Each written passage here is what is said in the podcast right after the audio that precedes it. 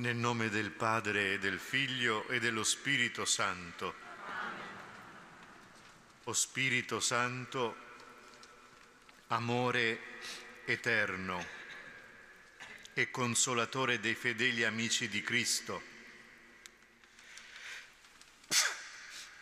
con cuore povero ed umile oso farmi anch'io pellegrino al Cenacolo di Gerusalemme, dove mirabilmente, con pienezza di doni e di grazie, ti effondesti sui primi credenti. Io ti adoro, ti ringrazio, ti desidero in me. E poiché ho particolarmente bisogno della tua luce e della tua forza, ti supplico per il mistero della Pentecoste ad effonderti anche in me e in quanti sono con me qui raccolti spiritualmente nel Cenacolo. O Spirito di Santità, ricolmaci della Tua grazia e degnati di operare in noi, come già negli Apostoli, una profonda trasformazione e conversione di vita. O Beata Vergine Maria, che nel Cenacolo fosti non solo madre, ma anche maestra dei discepoli di Gesù, sii anche a me madre e maestra, e fa che questa serata mi aiuti efficacemente a crescere secondo lo Spirito. E voi, discepoli del Signore, pregate per me, che il fuoco del Cenacolo sia acceso nel mio cuore e rimanga in esso sempre ardente fino alla Pasqua eterna. Gloria al Padre, al Figlio e allo Spirito Santo.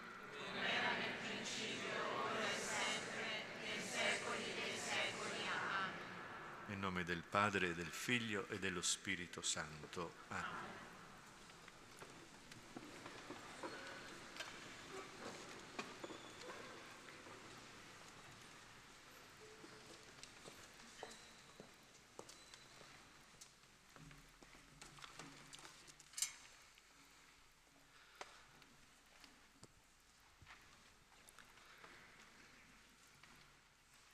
Dalla esortazione apostolica Gaudete et Exultate. Al giorno d'oggi l'attitudine al discernimento è diventata particolarmente necessaria. Infatti la vita attuale offre enormi possibilità di azione e di distrazione e il mondo le presenta come se fossero tutte valide e buone. Tutti, ma specialmente i giovani, sono esposti a uno zapping costante.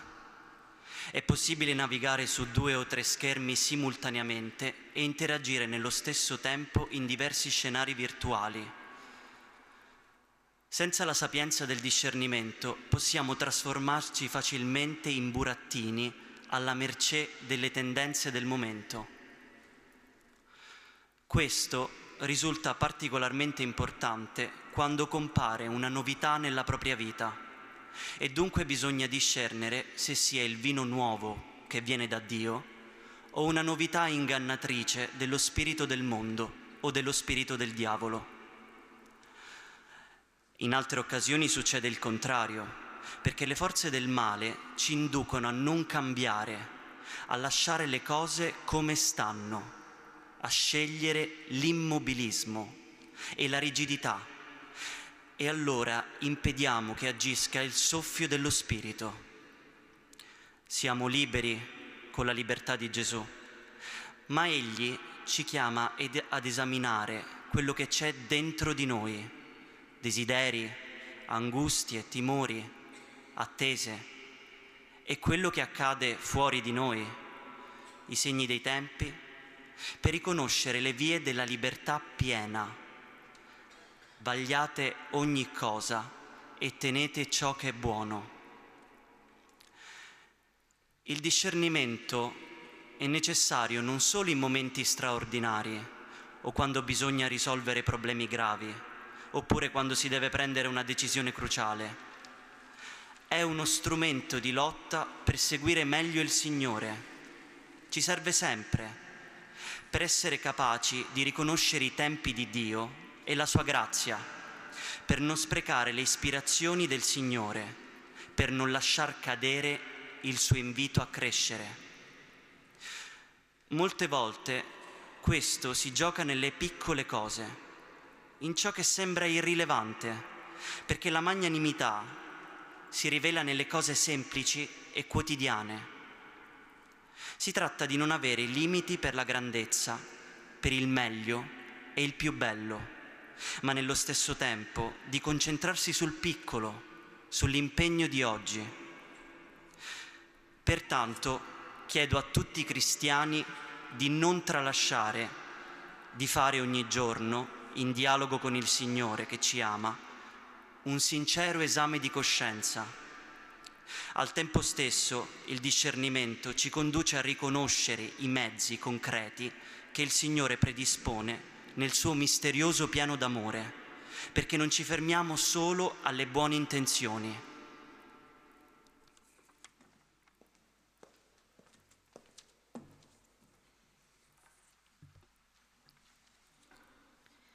Una condizione essenziale per il progresso nel discernimento è educarsi alla pazienza di Dio e ai suoi tempi, che non sono mai nostri. Lui non fa scendere fuoco sopra gli infedeli, né permette agli zelanti di raccogliere la zizzania che cresce insieme al grano. Inoltre si richiede generosità, perché si è più beati nel dare che nel ricevere. Non si fa discernimento per scoprire cos'altro possiamo ricavare da questa vita, ma per riconoscere come possiamo compiere meglio la missione che ci è stata affidata nel battesimo. E ciò implica essere disposti a rinunce, fino a dare tutto. Infatti, la felicità è paradossale e ci regala le migliori esperienze quando accettiamo quella logica misteriosa che non è di questo mondo. Come diceva San Bonaventura riferendosi alla croce, questa è la nostra logica. Se uno assume questa dinamica, allora non lascia anestetizzare la propria coscienza e si apre generosamente al discernimento. Quando scrutiamo davanti a Dio le strade della vita, non ci sono spazi che restino esclusi. In tutti gli aspetti dell'esistenza possiamo continuare a crescere e a offrire a Dio qualcosa in più, perfino in quelli nei quali sperimentiamo le difficoltà più forti. Ma occorre chiedere allo Spirito Santo che ci liberi e che scacci quella paura che ci porta a vietargli l'ingresso in alcuni aspetti della nostra vita. Colui che chiede tutto dà anche tutto e non vuole entrare in noi per mutilare o indebolire, ma per dare pienezza. Questo ci fa vedere che il discernimento non è un'autoanalisi presuntuosa, una introspezione egoista, ma una vera uscita da noi stessi verso il mistero di Dio, che ci aiuta a vivere la missione alla quale ci ha chiamato per il bene dei fratelli.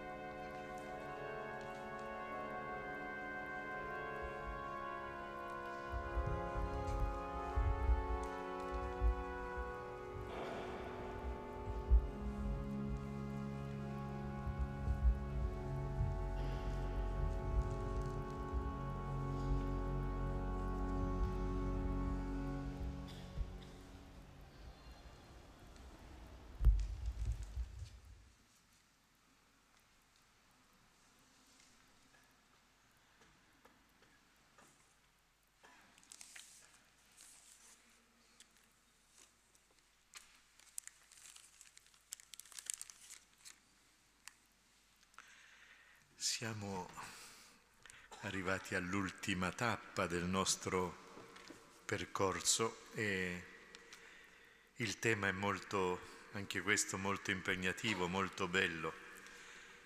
Scegliere le scelte di Dio. Quindi si tratta del discernimento.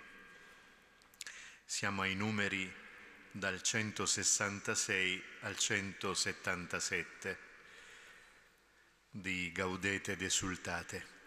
E al termine proprio dell'esortazione apostolica, Papa Francesco mette questo capitolo sul discernimento. Un tema molto bello, accompagnato questa sera dalla presentazione della spiritualità di due giganti, di due grandi santi, Santa Teresa d'Avila e San Giovanni della Croce. Perché tutti e due si sono sempre interrogati su quale fosse la volontà di Dio sulla loro vita, la volontà di Dio sulla Chiesa, e questo li ha portati, in obbedienza all'ispirazione dello Spirito Santo, li ha portati a mettere mano con coraggio alla riforma non solo del Carmelo, ma anche della Chiesa del loro tempo, perché il discernimento è quella capacità donata dal Signore di scegliere le scelte di Dio, cioè di fare propria la volontà di Dio. Fare propria la volontà di Dio. Si tratta di un spossessamento reale, un mettere da parte le proprie preferenze legate alle inclinazioni personali più o meno disordinate, per fare spazio al progetto di Dio riconosciuto, accolto con gioia e che tende a prendere forma nella concretezza della propria vita. A prima vista, un processo interiore di questo tipo sembra molto, molto faticoso, senza dubbio un po' frustrante. Perché la domanda è questa: che senso ha tarpare le ali ai desideri e ai progetti del mio io? Perché devo fare questo? Perché devo tarparmi le ali? E per quanto possa riconoscerne in alcuni momenti di maggiore lucidità il carattere effimero e ingannevole, sono sempre i miei desideri, i miei progetti. Ma la volontà di Dio ha una grande forza attrattiva, ci invita a seguirla non per forza ma per fascinazione, a tal punto che finisce per conquistarci e risplende dentro di noi in una maniera divinamente paradossale. E la volontà di Dio eppure è profondamente nostra. È quello che all'inizio del percorso del discernimento avevamo escluso, non avevamo neppure ipotizzato, e che ora invece ci sembra la luce che ci accompagnava da sempre. Succede così. E allora, man mano che il nostro cammino di sequela del Signore diventa più preciso, diventa anche, direi, decisivo, convinto, cresce dentro di noi la libertà interiore e la disponibilità ad ascoltare la voce di Dio. L'esperienza della grazia, l'abbiamo visto nella nostra vita, dilata il cuore. L'esperienza della grazia sgombera dalle false illusioni e ci rende più capaci di riconoscere la missione che Dio ci affida. Anzi, una grande gioia e una pace profonda diventano il segno che quello che cercavamo da sempre, quel senso per la vita che riscalda il cuore e mette entusiasmo nelle nostre giornate, non dovevamo andare a cercarlo chissà dove, ma era già dentro di noi, era nel più profondo di noi stessi, perché Dio l'aveva già messo dentro di noi. fin dal grembo materno, prima che venissimo alla luce, dice Geremia. Non so se avete seguito le ordinazioni sacerdotali, la messa delle ordinazioni ieri mattina a San Pietro. C'è un momento in cui Papa Francesco introduce una parola molto interessante, perché dice ad ogni candidato: Dio porti a compimento quello che ha iniziato in te fin da bambino. Questa è l'aggiunta che fa Papa Francesco. Fin da bambino. Non è nella formula liturgica questa parola, questa è sua, però è un'aggiunta molto importante. Alcuni degli ordinati si sono convertiti da adulti dopo una parte della vita passata lontano dal Signore. Eppure la chiamata di Dio, l'opera del Signore, è fin da bambini, fin da quando il suo volto si è chinato su di noi e ha cominciato a sognare la nostra bellezza. Quindi con pazienza Lui ci ha lavorato nel segreto, aspettando che ci accorgessimo di Lui e che ritornassimo al suo amore. Ma il discernimento non riguarda soltanto la scelta dello stato di vita, non riguarda soltanto la vocazione matrimoniale o religiosa. Il discernimento è un'attitudine a guardare con lo sguardo contemplativo tutta la vita, le piccole cose o le grandi situazioni della vita, cogliendovi la presenza e l'azione del Signore. Perché bisogna veramente su questo essere attenti: cosa viene da Lui, cosa dallo spirito del mondo o da quello del maligno. E qui, come abbiamo sentito, Papa Francesco ci invita ad esercitarci quotidianamente nell'esame di coscienza, ma non in maniera moralistica, ma autenticamente spirituale, perché la domanda quando faccio l'esame di coscienza deve essere questa: come ha agito oggi il Signore nella mia vita? Come ha agito?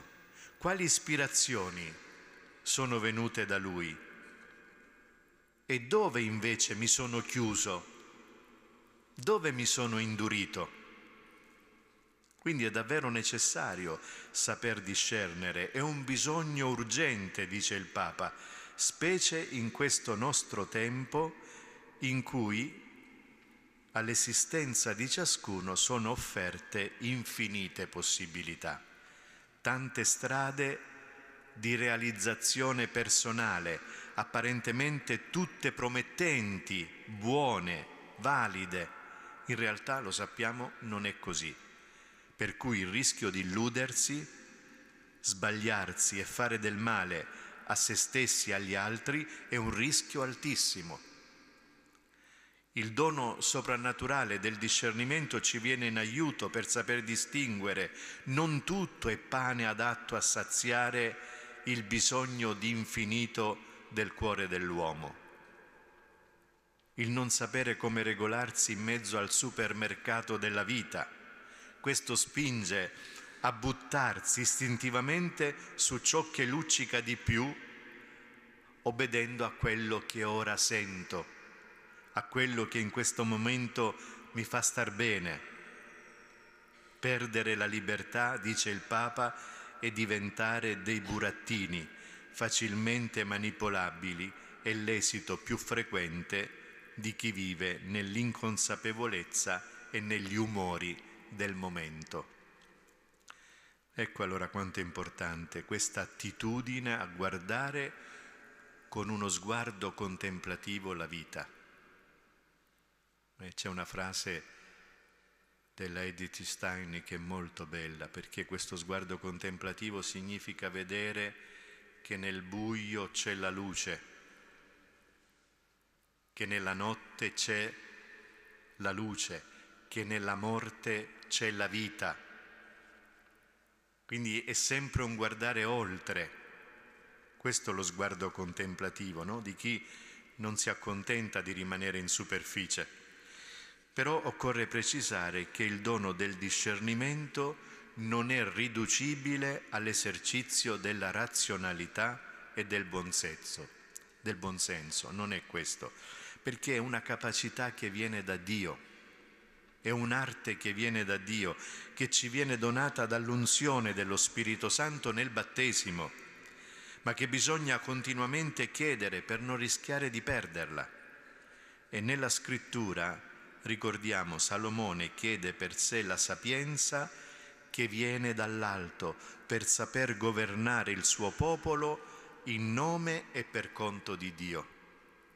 Perderà questo dono quando si allontanerà da Dio e si contaminerà con l'adorazione di altri dei, di altri signori. Ancora, nella sua lettera San Giacomo raccomanda di domandarla a Dio, questa sapienza, che la dona a tutti con semplicità e senza condizioni, però senza esitazioni o indecisioni tipiche di chi ha l'animo diviso. E siccome è un dono che viene dall'alto e la sua origine è lo Spirito Santo, il discernimento coglie quasi per connaturalità la presenza di Dio, la sua azione nel cuore dell'uomo e nella storia umana, i famosi segni dei tempi.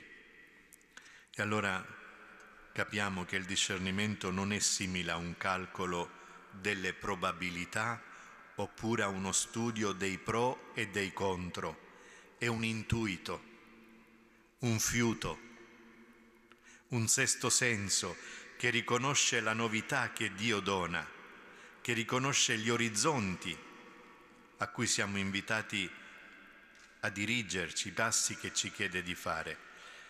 È bello vedere un cuore abitato dallo Spirito, perché un cuore abitato dallo Spirito che ha imparato ad essere docile alle emozioni dello Spirito è il requisito necessario per saper discernere le cose di Dio. Altrimenti, purtroppo, l'inganno è dietro l'angolo. Non ci si improvvisa accompagnatori spirituali degli altri. Non ci si improvvisa. Lo sapeva bene Teresa, la Grande. La crisi più decisiva della sua vita, quella che la portò alla conversione più autentica, avvenne quando si rese consapevole di questa aporia. Nel parlatorio del monastero dell'Incarnazione ad Avila, lei dava consigli spirituali a tutti, indicazioni preziose per la preghiera, persino al Padre, e in cappella da tempo, da anni, aveva smesso di praticare l'orazione mentale, il colloquio intimo e personale con Dio. E allora cambia tutto. Nasce, direi, veramente il momento decisivo in cui c'è la svolta per lei. E poi un'ultima cosa. Mi sembra che è decisiva per l'acquisizione del dono del discernimento l'esperienza della misericordia. Questo è molto forte, cioè lì noi entriamo in contatto con lo sguardo d'amore del Signore. Le ferite della vita e il peccato ripetuto tendono ad indurirci il cuore. L'orgoglio spinge ad affermare se stessi contro tutto e contro tutti, e questo offusca la vista dell'anima. L'anima, quando è offuscata dall'orgoglio, non scorge più le sofferenze degli altri e diventa così incapace di compassione. E anche la percezione della realtà del mondo viene falsata, vediamo solo il male in azione. E ci sembra di scorgere nella storia umana solo le leggi della violenza e della sopraffazione, la vittoria del più forte. Per quanto diciamo di aver fede, di credere nella potenza del Signore risorto, di fatto viviamo in una sorta di ateismo pratico. Invece, e questa è la grazia grande, no? Il perdono di Dio che ci raggiunge gratuitamente al culmine della nostra debolezza e del disgusto per il nostro peccato, è capace di mandare in 1000 pezzi il cuore indurito e di guarirci da questo nostro io malato. Allora, pieni di commozione, con gli occhi pieni di lacrime per la gioia della misericordia, sentiamo che l'amore del Signore ci restituisce la nostra dignità di figli liberi di Dio, discepoli, salvati, strappati dalla morte. Ecco il tesoro prezioso che si deposita sul fondo del nostro cuore grazie all'esperienza della misericordia. Allora riusciamo a rileggere tutta la nostra vita. Quindi l'esperienza del perdono che noi viviamo sulla nostra vita ci dona la luce del discernimento. Ogni cosa viene ricompresa grazie alla certezza dell'amore di Dio. Quindi riusciamo a comprendere noi stessi, gli altri, la storia umana, impariamo a vedere tutta la realtà così come la vede Dio, come sarà nell'ultimo giorno e nel presente, così come può diventare crescendo nel bene. È vero che quante volte ce ne siamo accorti, la misericordia ci rende con un cuore grande, magnanimo, pazienti, comprensivi verso i fratelli, pieni di tenerezza verso le loro debolezze.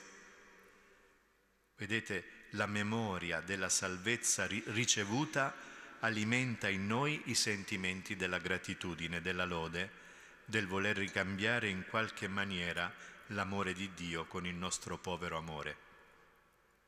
Quindi lo spirito di fortezza ci rende lucidi nel vedere il peccato del mondo e determinati nel lottare per la verità, per la giustizia, per la pace.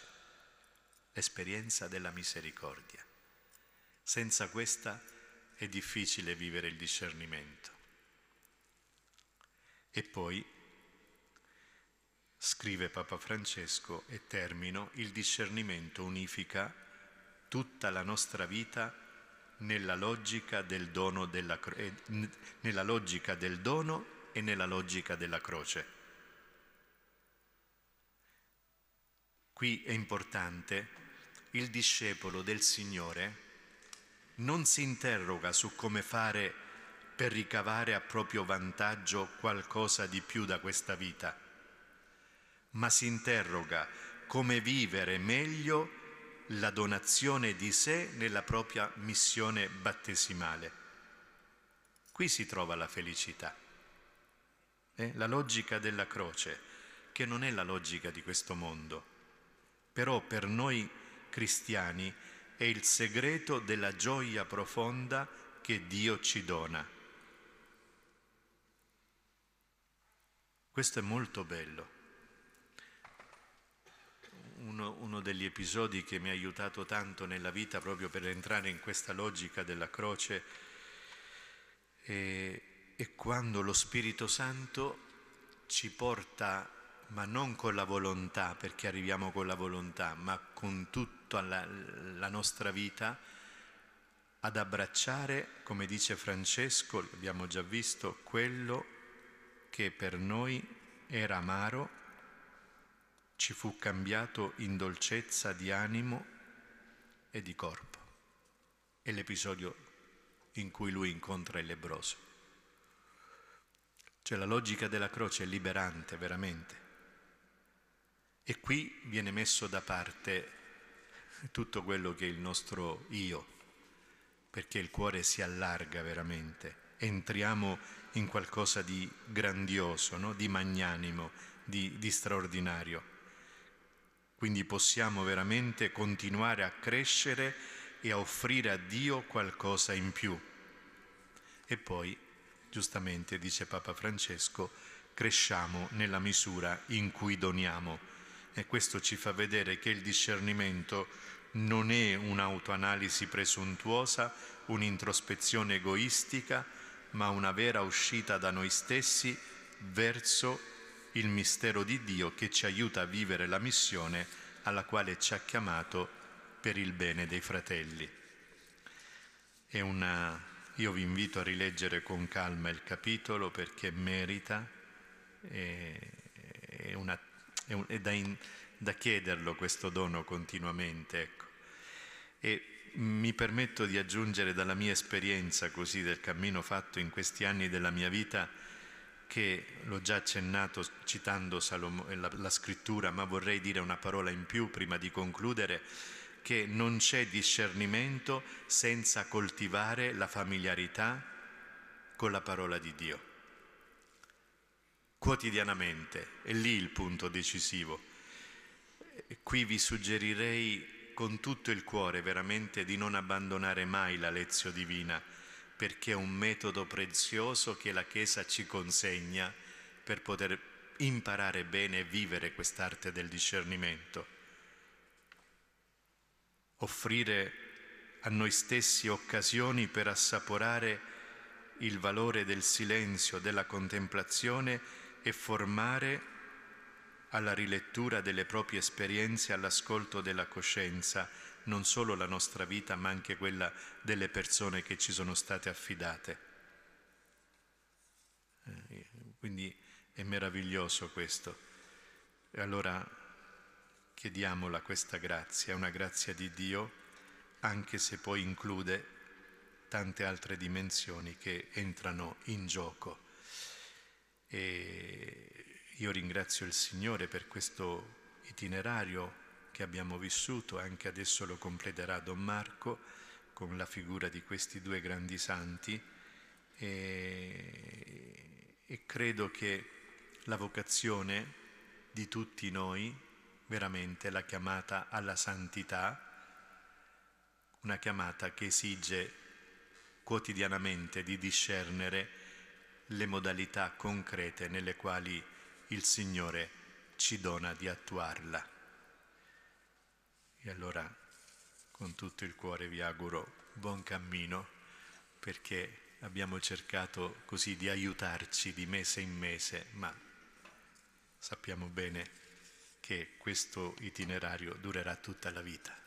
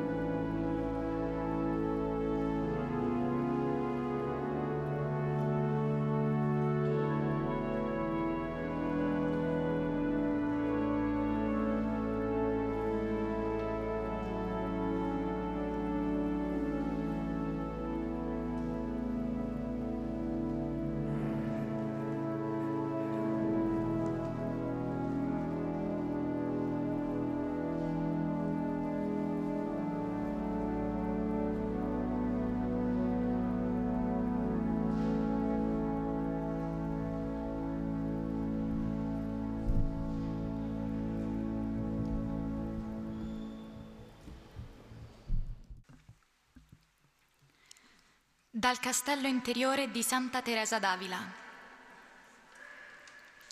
Sì, sappiamo di avere un'anima, perché l'abbiamo sentito e perché ce l'insegna la fede. Ma così, all'ingrosso, tanto vero che ben poche volte pensiamo alle ricchezze che sono in lei, alla sua grande eccellenza e a colui che in essa abita. E ciò spiega la nostra grande negligenza nel procurare di conservarne la bellezza. Le nostre preoccupazioni si fermano tutte alla rozzezza del castone, alle mura del castello, ossia a questi nostri corpi. Come ho detto, questo castello risulta di molte stanze, alcune poste in alto, altre in basso ed altre ai lati. Al centro, in mezzo a tutte, vi è la stanza principale, quella dove si svolgono le cose di grande segretezza tra Dio e l'anima. Considerate bene questo paragone di cui forse Dio si compiacerà di servirsi per farvi intendere qualche cosa delle grazie che Egli si degna di accordare alle anime e la differenza che le distingue. Per quanto riguarda questo nostro incantevole e splendido castello, dobbiamo ora vedere il modo di potervi entrare. Sembra che dica uno sproposito, perché se il castello è la stessa anima, non si ha certo bisogno di entrarvi perché si è già dentro. Non è forse una sciocchezza dire a uno di entrare in una stanza quando vi già vi sia? Però dovete sapere che vi è una grande differenza tra un modo di essere e un altro, perché molte anime stanno soltanto nei dintorni, là dove sostano le guardie, senza curarsi di andare più innanzi, senza sapere che cosa si racchiuda in quella splendida dimora, né chi l'abiti, né quali appartamenti contenga. Se avete letto in qualche libro di orazione consigliare l'anima ad entrare in se stessa, è proprio quello che intendo io. Mi diceva ultimamente un gran teologo che le anime senza orazione sono come un corpo storpiato o paralitico che ha mani e piedi ma non li può muovere. Ve ne sono di così ammalate e talmente avvezze a vivere fra le cose esteriori, da essere refrattarie a qualsiasi cura, quasi imponenti a rientrare in se stesse. Abituate a un continuo contatto con i rettili e gli animali che stanno intorno al castello, si sono fatte quasi come quelli e non sanno più vincersi, nonostante la nobiltà della loro natura e la possibilità che hanno di trattare niente meno che con Dio. Se queste anime non cercano di intendere la loro immensa miseria e non vi pongono rimedio, avverrà che per non volger lo sguardo a se stesse si trasformeranno in altrettante statue di sale, come avvenne alla moglie di Lot per essersi voltata indietro. Per quanto io ne capisca, la porta per entrare in questo castello è l'orazione e la meditazione. Non sto più per la mentale che per la vocale, perché dove sia orazione occorre che vi sia pure meditazione. Non chiamo infatti orazione quella di colui che non considera con chi parla, chi è che parla, cosa domanda e a chi domanda, benché muova molto le labbra. Non parliamo dunque di queste anime paralitiche, alle quali, se il Signore non comanderà di alzarsi come al paralitico che stava da 30 anni alla piscina, toccherà serio pericolo e sventura assai grave. Parliamo invece di quelle che poi finiscono con entrare nel castello. Benché ingolfate nel mondo, non mancano di buoni desideri. Di tanto in tanto si raccomandano a Dio e, sia pure in fretta, rientrano in se stesse con qualche considerazione. Pregano qualche volta al mese, benché distrattamente, dato che il loro pensiero è quasi sempre tra gli affari, a cui sono molto attaccate, secondo il detto «dov'è il tuo tesoro, ivi è il tuo cuore». Però, di tanto in tanto decidono di liberarsene, perché grazie al proprio conoscimento, che è sempre una gran cosa, riconoscono che la strada per cui camminano non è quella che conduce al castello. Finalmente entrano nelle prime stanze del pianterreno, ma vi portano con sé un'infinità di animaletti, i quali non solo impediscono di vedere le bellezze del castello, ma neppur permettono di rimanervi in pace. Tuttavia, han già fatto molto con l'entrarvi.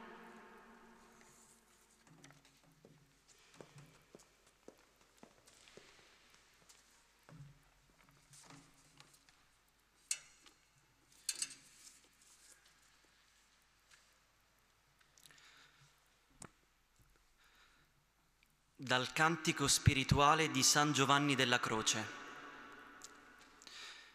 La conoscenza del mistero nascosto in Cristo Gesù. Per quanto siano molti i misteri e le meraviglie scoperte dai santi dottori e intese nelle anime sante nel presente stato di vita, tuttavia ne è rimasta da dire e da capire la maggior parte, e quindi c'è ancora molto da approfondire in Cristo. Questi, infatti, è come una miniera ricca di immense vene di tesori, dei quali, per quanto si vada a fondo, non si trova la fine.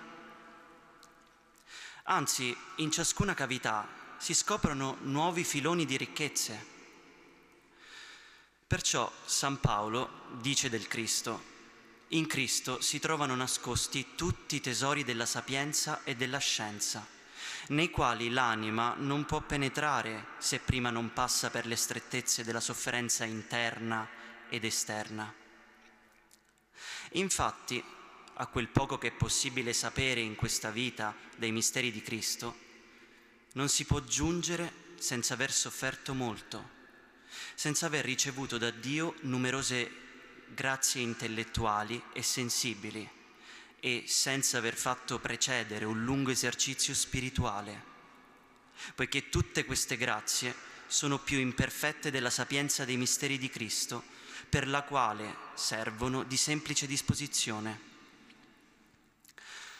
O se l'anima riuscisse a capire che non si può giungere nel folto delle ricchezze e della sapienza di Dio, se non entrando dove più numerose sono le sofferenze di ogni genere, riponendovi la sua consolazione e il suo desiderio, come chi desidera veramente la sapienza divina, in primo luogo brama di entrare veramente nello spessore della croce. Per questo San Paolo ammoniva i discepoli di Efeso che non venissero meno nelle tribolazioni, ma stessero forti e radicati e fondati nella carità, e così potessero comprendere con tutti i santi quale sia l'ampiezza, la lunghezza, l'altezza e la profondità, e conoscere l'amore di Cristo che sorpassa ogni conoscenza, per essere ricolmi di tutta la pienezza di Dio. Per accedere alle ricchezze della sapienza divina, la porta è la croce. Si tratta di una porta stretta nella quale pochi desiderano di entrare, mentre sono molti coloro che amano i diletti a cui si giunge per suo mezzo.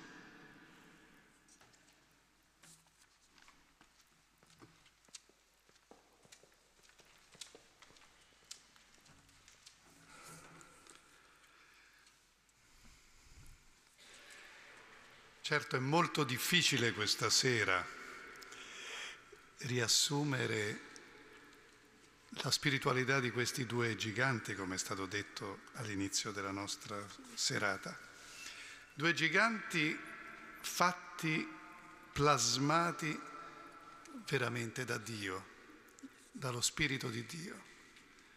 Siamo in un momento storico particolare, un momento storico di difficoltà spirituale per l'Europa, per la Spagna, momento in cui ci sono dei santi, ci sono degli uomini spirituali, ma c'è anche una realtà in cui la vita è pagana, la vita si svolge da una parte tra violenze e guerre, dall'altra parte in una corruzione, in un rilassamento morale grande.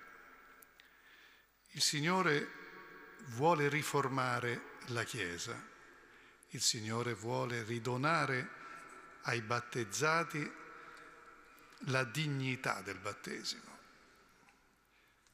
E il Signore allora sceglie i suoi eroi,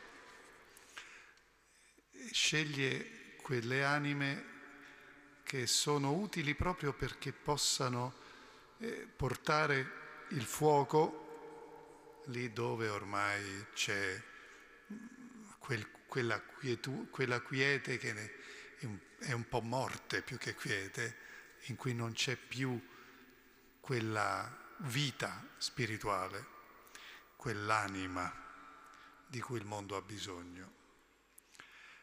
Ed ecco che nascono queste due creature straordinarie. Innanzitutto Teresa. Pensate che tra Teresa e Giovanni della Croce passano circa 25 anni. Teresa è più grande, Teresa è una donna matura quando incontra Giovanni della Croce, che è ancora un giovane prete. Ma il Signore li fa incontrare per un progetto grandissimo, che non è soltanto rivolto all'ordine carmelitano. Tutti e due appartengono a questo antichissimo ordine che aveva avuto santi e testimoni grandi della fede, ma che si era lasciato andare, si era rilassato, ma non solo per loro, ma per la Spagna, ma per tutta la Chiesa. C'era bisogno di riscoprire un valore semplice, ma straordinariamente potente.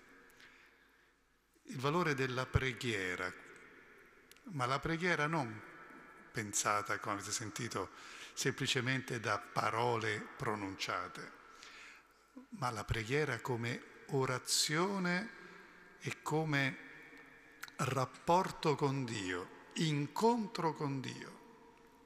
Un incontro talmente forte e vivo da stravolgere la vita. E insieme a questo, quindi, il ritrovare l'anima, il centro dell'anima. Se avete ascoltato quel testo di Santa Teresa dal Castello Interiore, Teresa parte proprio da questa idea: ritroviamo l'anima. L'attualità di Teresa e di Giovanni della Croce, l'attualità proprio in questo momento storico che stiamo vivendo, è straordinaria, perché l'uomo di oggi ha perso il senso dell'anima. Sembra che si sia dimenticato di avere un'anima la cui bellezza, come diceva Teresa, è straordinaria. Il pessimismo, la tristezza, anche il dolore dell'uomo di oggi nasce proprio da questo, da aver dimenticato questa dimensione spirituale che ognuno porta in sé e che nasce dalla bellezza dell'anima che Dio ci ha donato. Un'anima che è fatta per Lui e che geme, soffre perché non riesce a incontrarlo. Un'anima che, non trovando Dio, non solo è paralitica, come dice Teresa, ma addirittura può morire, portando con sé anche il corpo, perché il corpo è un'interfaccia dell'anima, per usare i termini informatici. Oggi vanno di moda, no? Perché viviamo dentro questo mondo dei computer, no? Ma è l'anima che dà forma anche alla nostra vita corporea. E tanta violenza e tristezza nasce da questo. E Teresa lo sa, lo percepisce, lo capisce. E il suo ideale spirituale, contemplativo, ovvero sia capace di guardare dentro la realtà, non semplicemente l'aspetto esteriore, ma le cose veramente così come sono, non come appaiono, la porta ad appassionarsi sempre di più all'incontro con Dio, perché si tratta di una passione. C'è una frase che dice Teresa: costi quel che costi, io incontrerò Dio. Teresa aveva un carattere focoso, è stata chiamata il fuoco della Castiglia. Castiglia era la regione spagnola in cui lei era nata e cresciuta.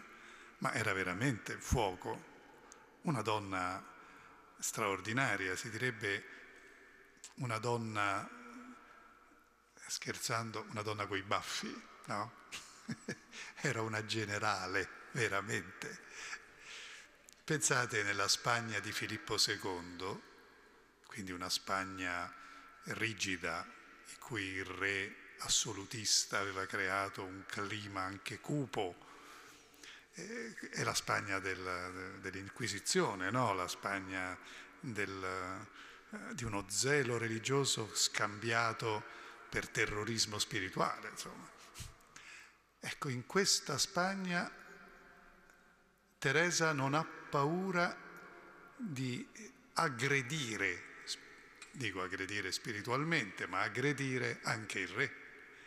Ci sono delle lettere scritte al re Filippo che fanno tremare, perché questa donna non aveva paura del re, né aveva paura dell'Inquisizione, perché ne aveva affrontate di tutti i colori per affermare il diritto di Dio, per affermare la necessità di una purificazione vera della vita spirituale, della vita religiosa dei carmelitani e di tutti i cristiani, e per affermare i diritti dei battezzati e i diritti di Dio. Teresa non ha paura di affrontare qualunque pericolo. Ma è incredibile, per la riforma del Carmelo, ovvero sia per ridare alla vita spirituale del Carmelo quella bellezza originale, Teresa si fa nemici e nemiche tutte le consorelle, al punto tale che gli fanno la guerra, e fa la guerra con tutti, ma vince sempre, e non vince perché fa prepotenza sugli altri, no, no, vince perché la sua testimonianza di fede e di amore a Cristo è talmente forte che cedono perché è così, perché non si poteva non accettare alla fine questa forza della grazia che traspariva in questa donna. E voi conoscete quella preghiera che Teresa si era messa dentro il libro di preghiere, per non dimenticare una cosa importante, che la cosa fondamentale è solo Dio. Per ricordarsi questo si era scritto: nada te turbe, nada te espante, quien a Dios tiene, nada le falta, todo se pasa, Dios non se muda, solo Dios basta. Avete capito? Nulla ti turbi, nulla ti spaventi. Chi sta con Dio, dice, todo l'alcanza, non ha paura di niente. Era lei questa. Tutto passa, solo Dio è fondamentale e resta. Per cui non vale la pena preoccuparsi di niente. Nella fede solidi in Dio si può affrontare qualunque cosa. Sentite che forza, per non dimenticarselo stava nel suo libro di preghiere, così quando apriva il libro vedeva questa preghiera, questa considerazione, e diceva: sto solida in Dio. Questa donna, dicevo, per avere la possibilità di riformare i monasteri, e ne crea tantissimi nella Spagna, deve affrontare un problema, la clausura. Lo dico a queste alle religiose. Teresa era una carmelitana scalza, carmelitana di clausura, non poteva andarsene a spasso fuori dal monastero. Cosa si inventa questa donna geniale? La carretta, una carretta monastero, ovvero sia prende, noi diremmo oggi, una roulotte, quella invece è un carro blindato. Lei viveva dentro questo carro blindato con altre monache e andava in giro per la Spagna, rimanendo in monastero, un monastero vagante, diciamo. E in questa maniera fondava. E per la legge spagnola, fatta dal re, per avere un monastero bisognava avere, mi pare, 3 monache, non so, e l'Eucaristia, che doveva portarla per forza un sacerdote. Con i suoi complici preti, Teresa di notte metteva l'Eucaristia in una casa con 3 monache dentro, l'indomani c'era un monastero. E questa fa capire l'intraprendenza di una donna nella Spagna di Filippo II che non teme né il re, né le manovre dei nobili della corte, che prima si dimostrano amici, poi diventano suoi nemici, perché quando hanno visto che quello che chiedeva Teresa era una vita spirituale reale. Insomma, riesce a vincere grazie veramente alla grazia di Dio, che con lei agiva e come agiva. E la forza spirituale la traeva da una preghiera sofferta. Noi pensiamo, una mistica è facile, no? Vanno a pregare, hanno subito la visione, vanno in estasi ed è fatta.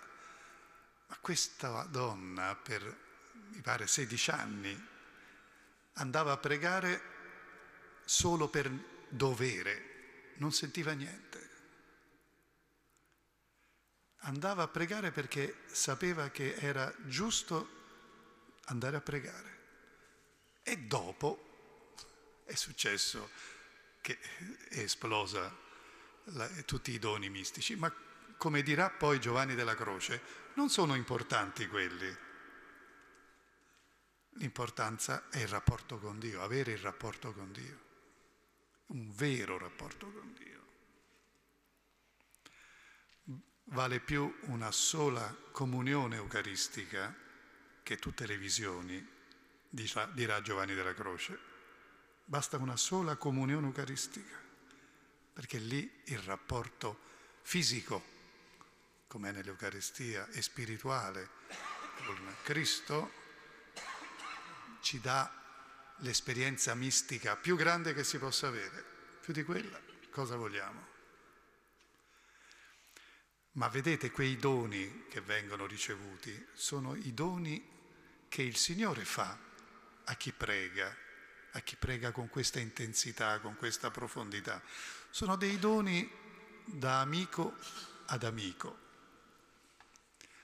Teresa era una donna anche molto ironica.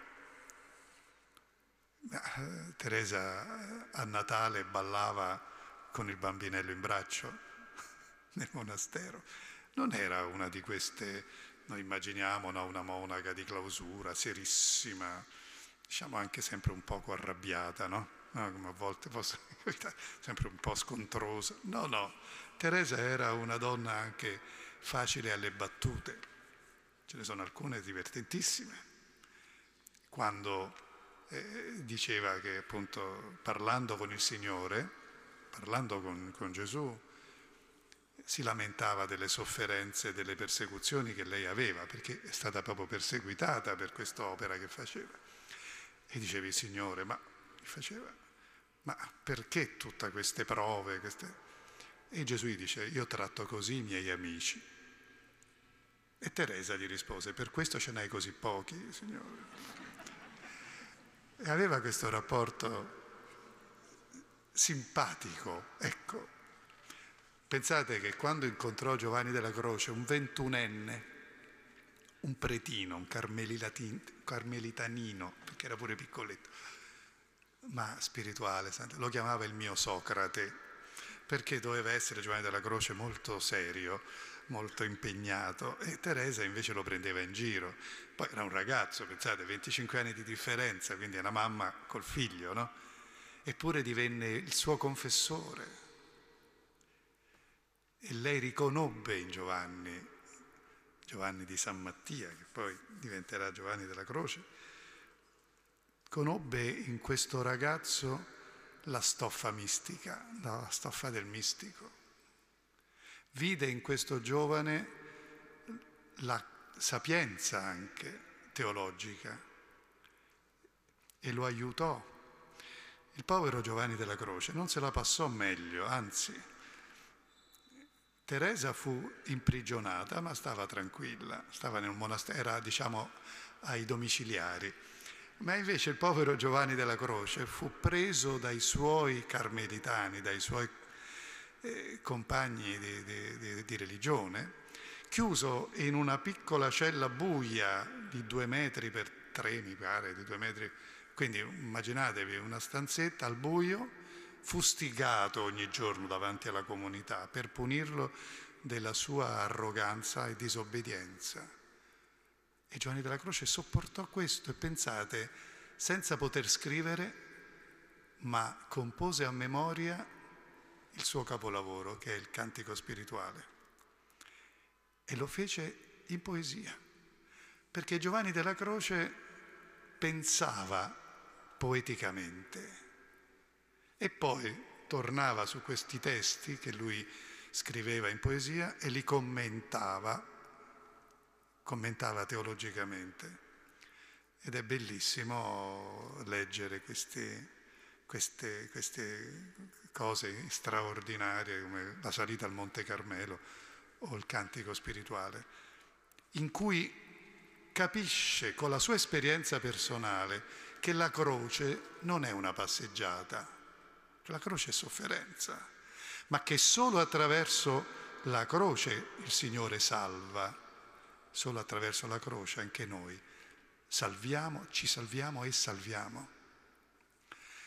La spiritualità di Teresa e di Giovanni della Croce si fonda in realtà tutta su un cammino che gradualmente nella vita concreta noi facciamo all'incontro con Dio, a un incontro che passa per quella porta stretta, come dirà Giovanni della Croce, o nell'entrare nel profondo dell'anima dove lì incontriamo Dio che ci aspetta in questo castello interiore, avete visto, no? Avete sentito di cui parla, un castello fatto di tante stanze in cui bisogna entrare attraverso la preghiera sempre di più.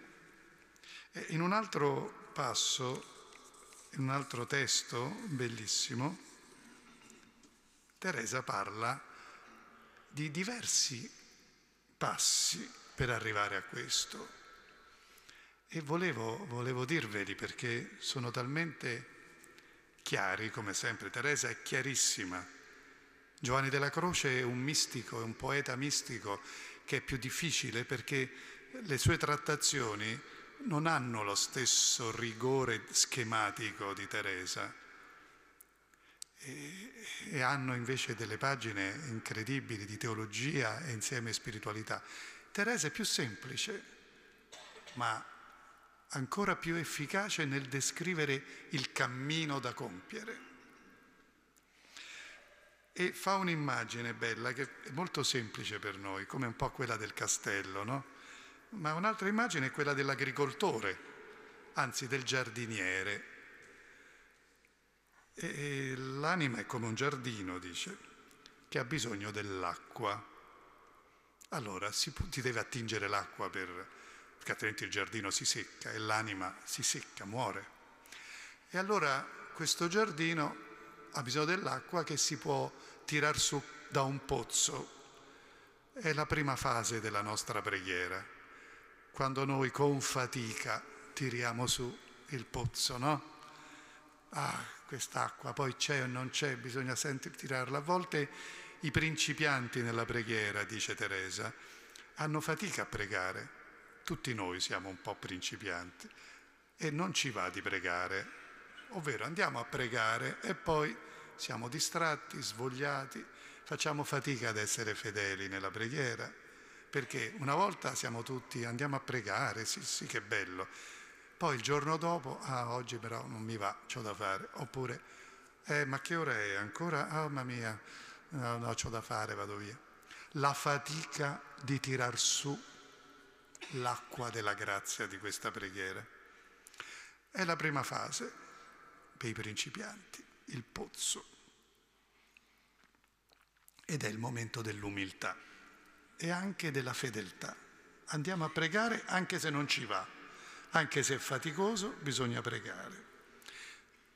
Poi c'è una seconda fase, quando scopriamo che ci sono anche delle macchine che tirano sull'acqua. È meno faticoso. Ci sono degli strumenti,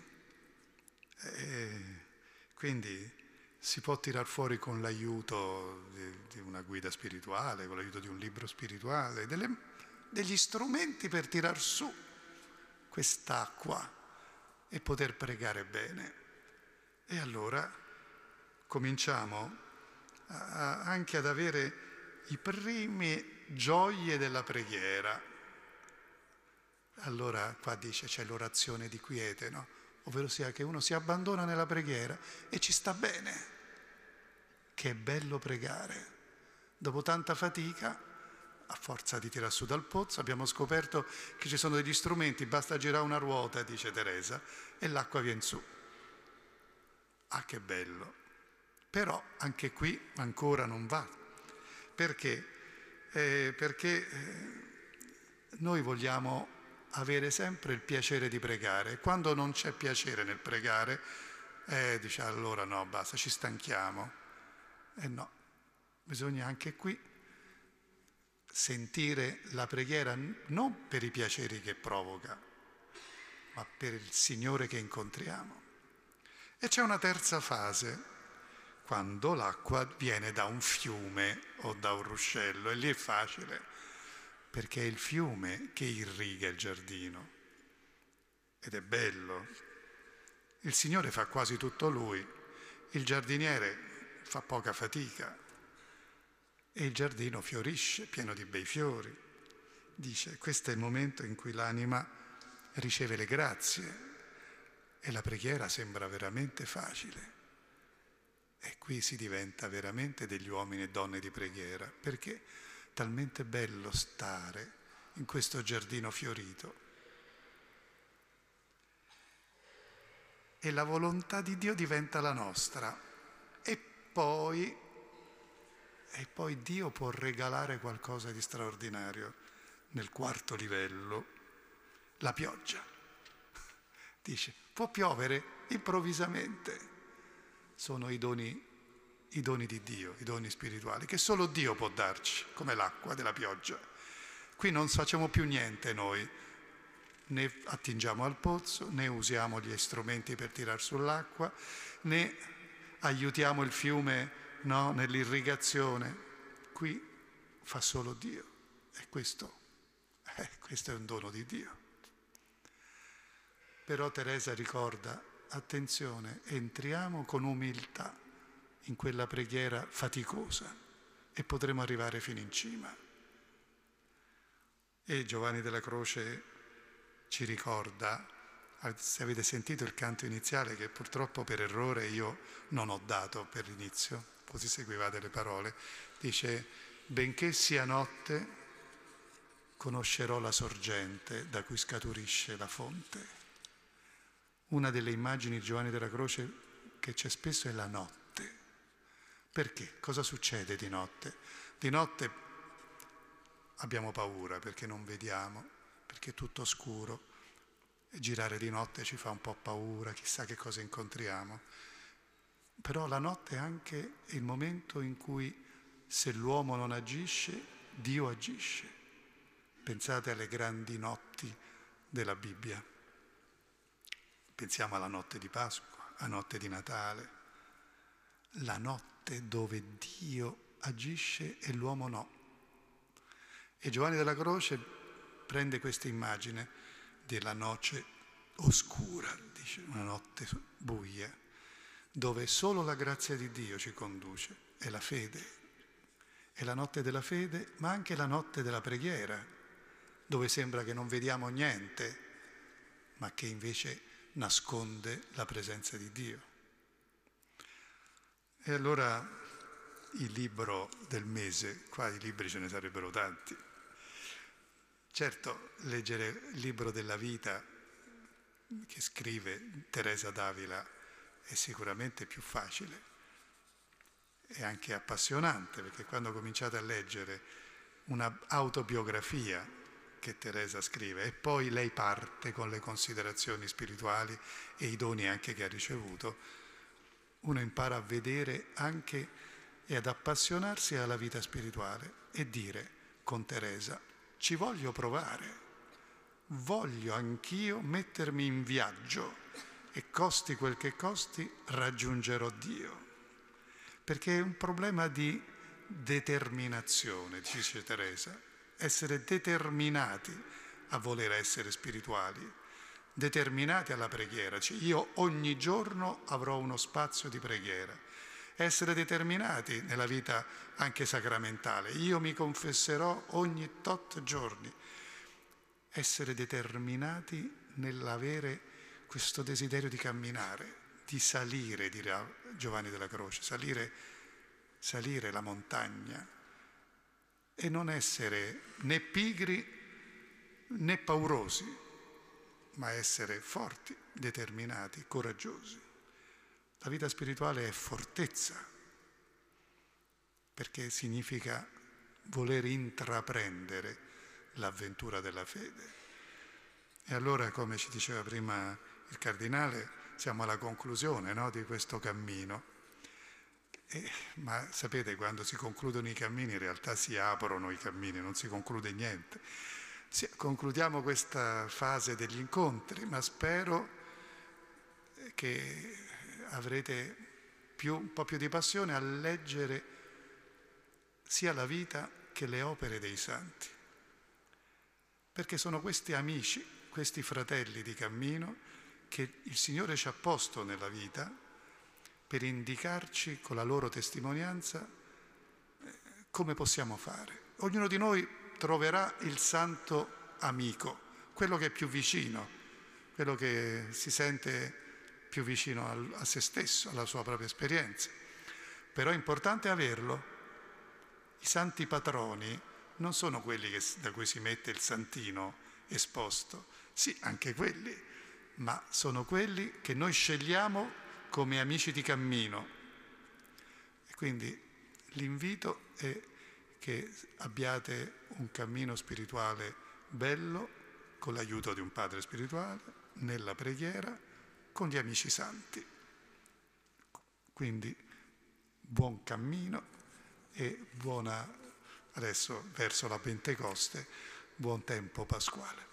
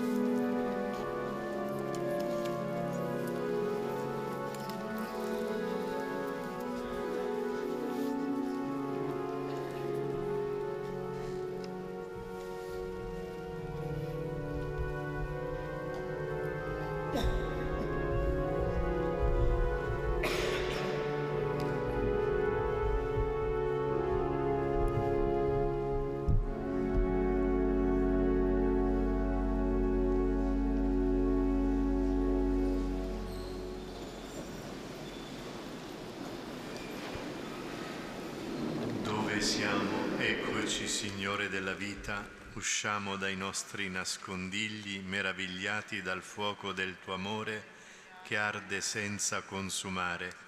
Eccoci, Dio dei nostri padri, ricchi di memoria del cammino percorso, grati perché la Tua mano ci accompagna, pronti a guardare con rinnovato entusiasmo al cammino che ci si apre davanti.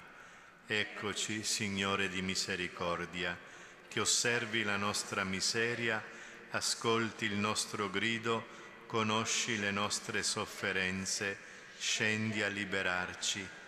Rendici la grazia della riconciliazione, riconoscendo i doni che fai a tutti e ritrovando, superate le divisioni, il piacere spirituale di essere un popolo.